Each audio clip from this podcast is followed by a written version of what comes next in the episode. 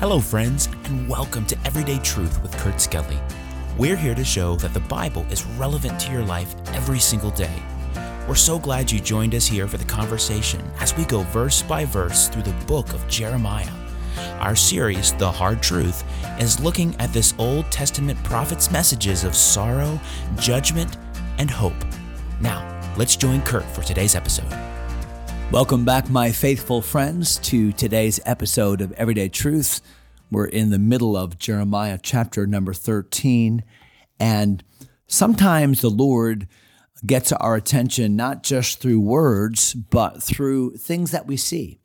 And in the first 12 verses of Jeremiah chapter 13, we've learned about the, the symbol or the sign of that belt, that sash that Jeremiah was supposed to wear and then buried up by the river of Euphrates and then went and, and digged it back out. And God used that as a symbol of how worthless a life can become when it's not dedicated to its real purpose.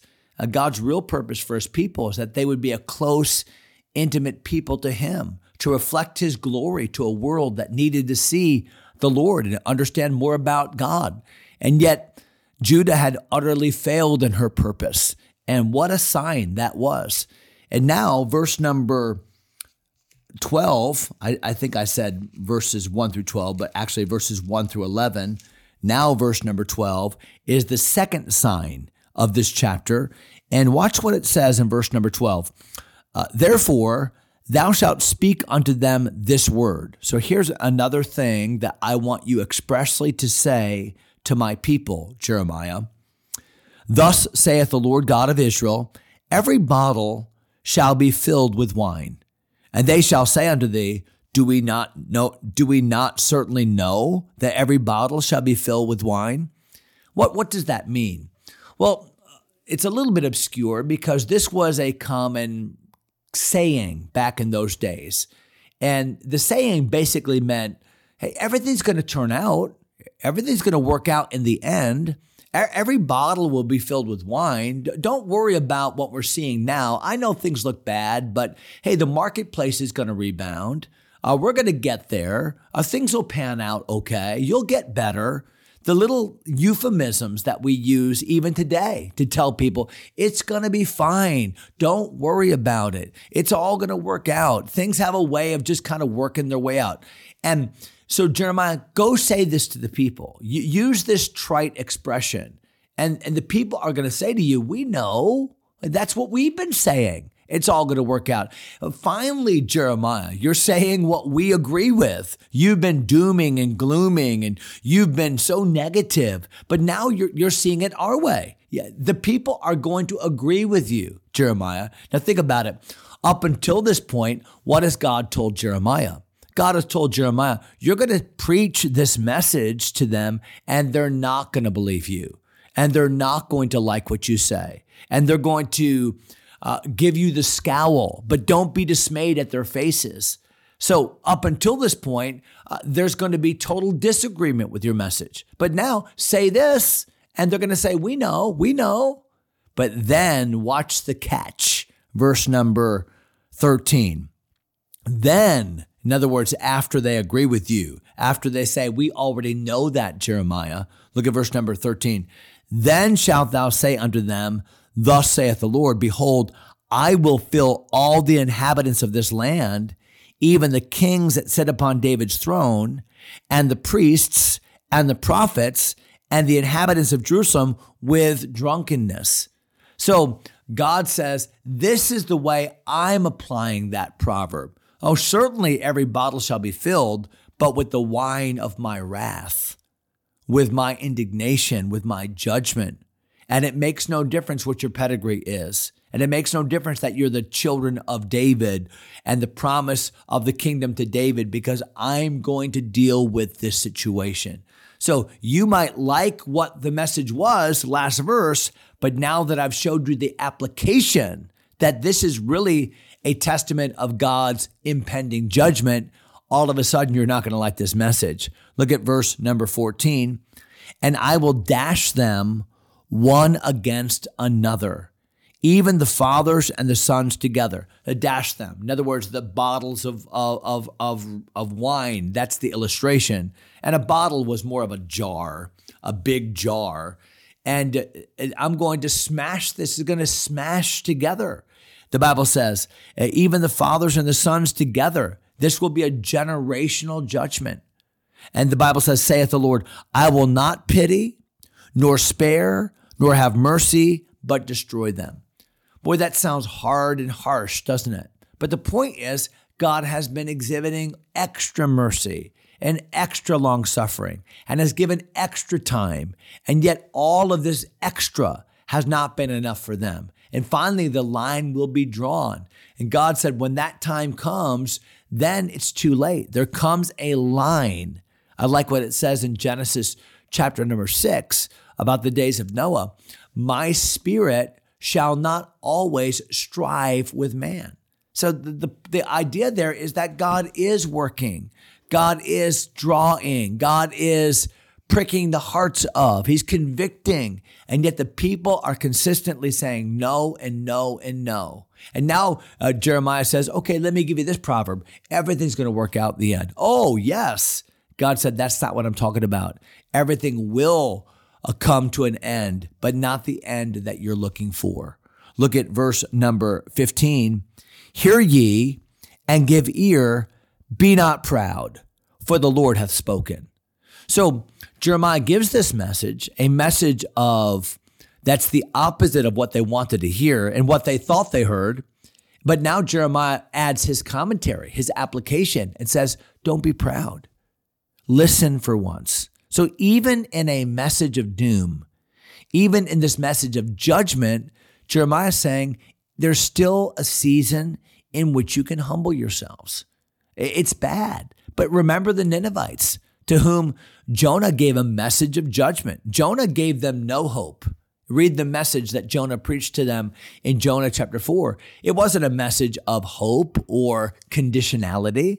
No, it was a message of complete and utter judgment. And yet, what happened? They did humble themselves, and God did uh, did not follow through on that judgment. He gave them mercy. And so the point is that even the announcement of judgment itself is a mercy. Think about that.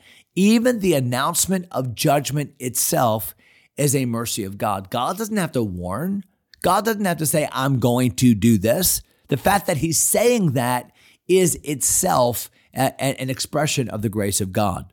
Verse number 16, along with being humble, verse number 15, give glory to the Lord your God. In other words, uh, find your value in him.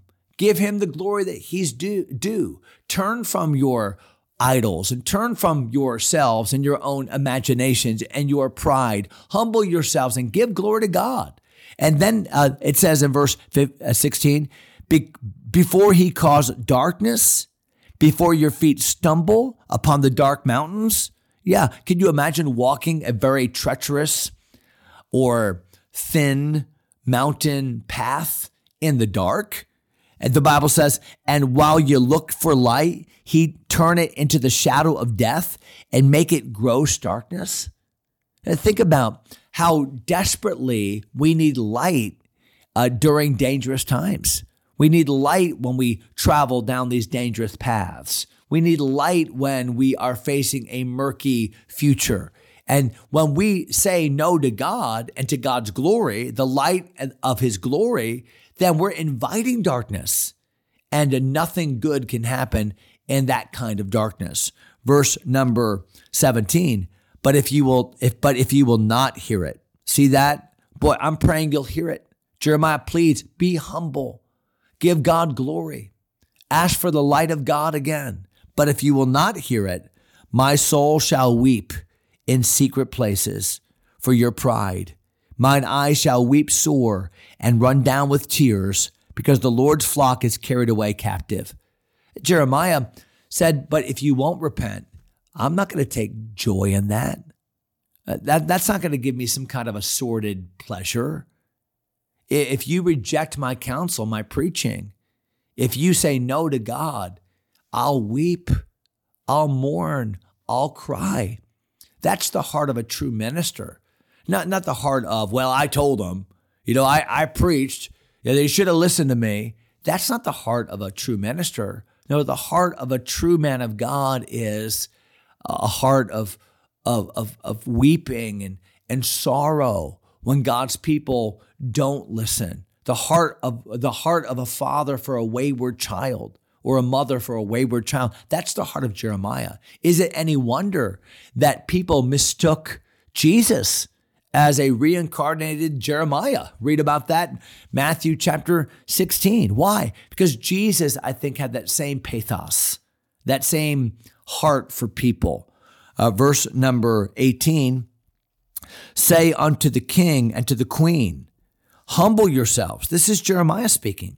Humble yourselves, sit down for your principalities. In, in other words, the, the rule and the reign that you have. Your principalities shall come down, even the crown of your glory. Hey, Jeremiah is making a special appeal to the leadership. Hey, would somebody listen? Would somebody humble themselves? And, and leaders, king, queen, if you would do this, then surely the people would follow. I think this begins at the top. Be not many masters, knowing that we shall receive the greater condemnation. And it's important in national revival that leaders take the lead in humility. I, I, think of Nehemiah as the king's cupbearer. When he heard about how bad things were back in Jerusalem, he humbled himself. He prayed. He took responsibility. That's what leaders do. They take responsibility and ownership and initiative, even in offering humble prayers. Verse number 19 The cities of the south shall be shut up and none shall open them. Judah shall be carried away captive, all of it.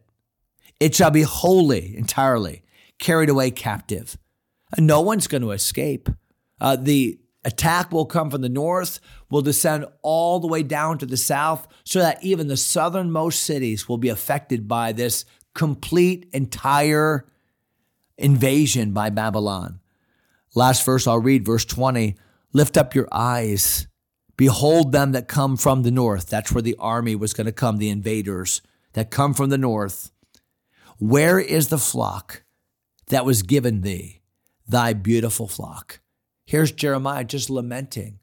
Where is the beautiful flock of God? The one that should be shepherded by him, cared for by him, protected by him, fed by him. Where are they? It's a it's a rhetorical question. They're gone. Why? Because the evil flock stealer, Babylon, has come down and scattered the flock and stolen the flock and pillaged the flock and killed the flock. Where is the beautiful flock of God? It is no more because, like a dumb sheep, she, he has run away from the shepherd. What a sad commentary that is, and what a sad uh, saying that will be, or was, I should say, for Jeremiah as he watched all these things unfold. We're going to stop there in verse number 20 for sake of time. We'll jump right back in and finish the chapter next episode. I hope you'll join us for that. Verse number 21 uh, tomorrow. Until then, God bless you, my friends. Thanks for taking time to listen. If you enjoy Everyday Truth, go ahead and subscribe to the podcast or share it with a friend. Until next time, God bless.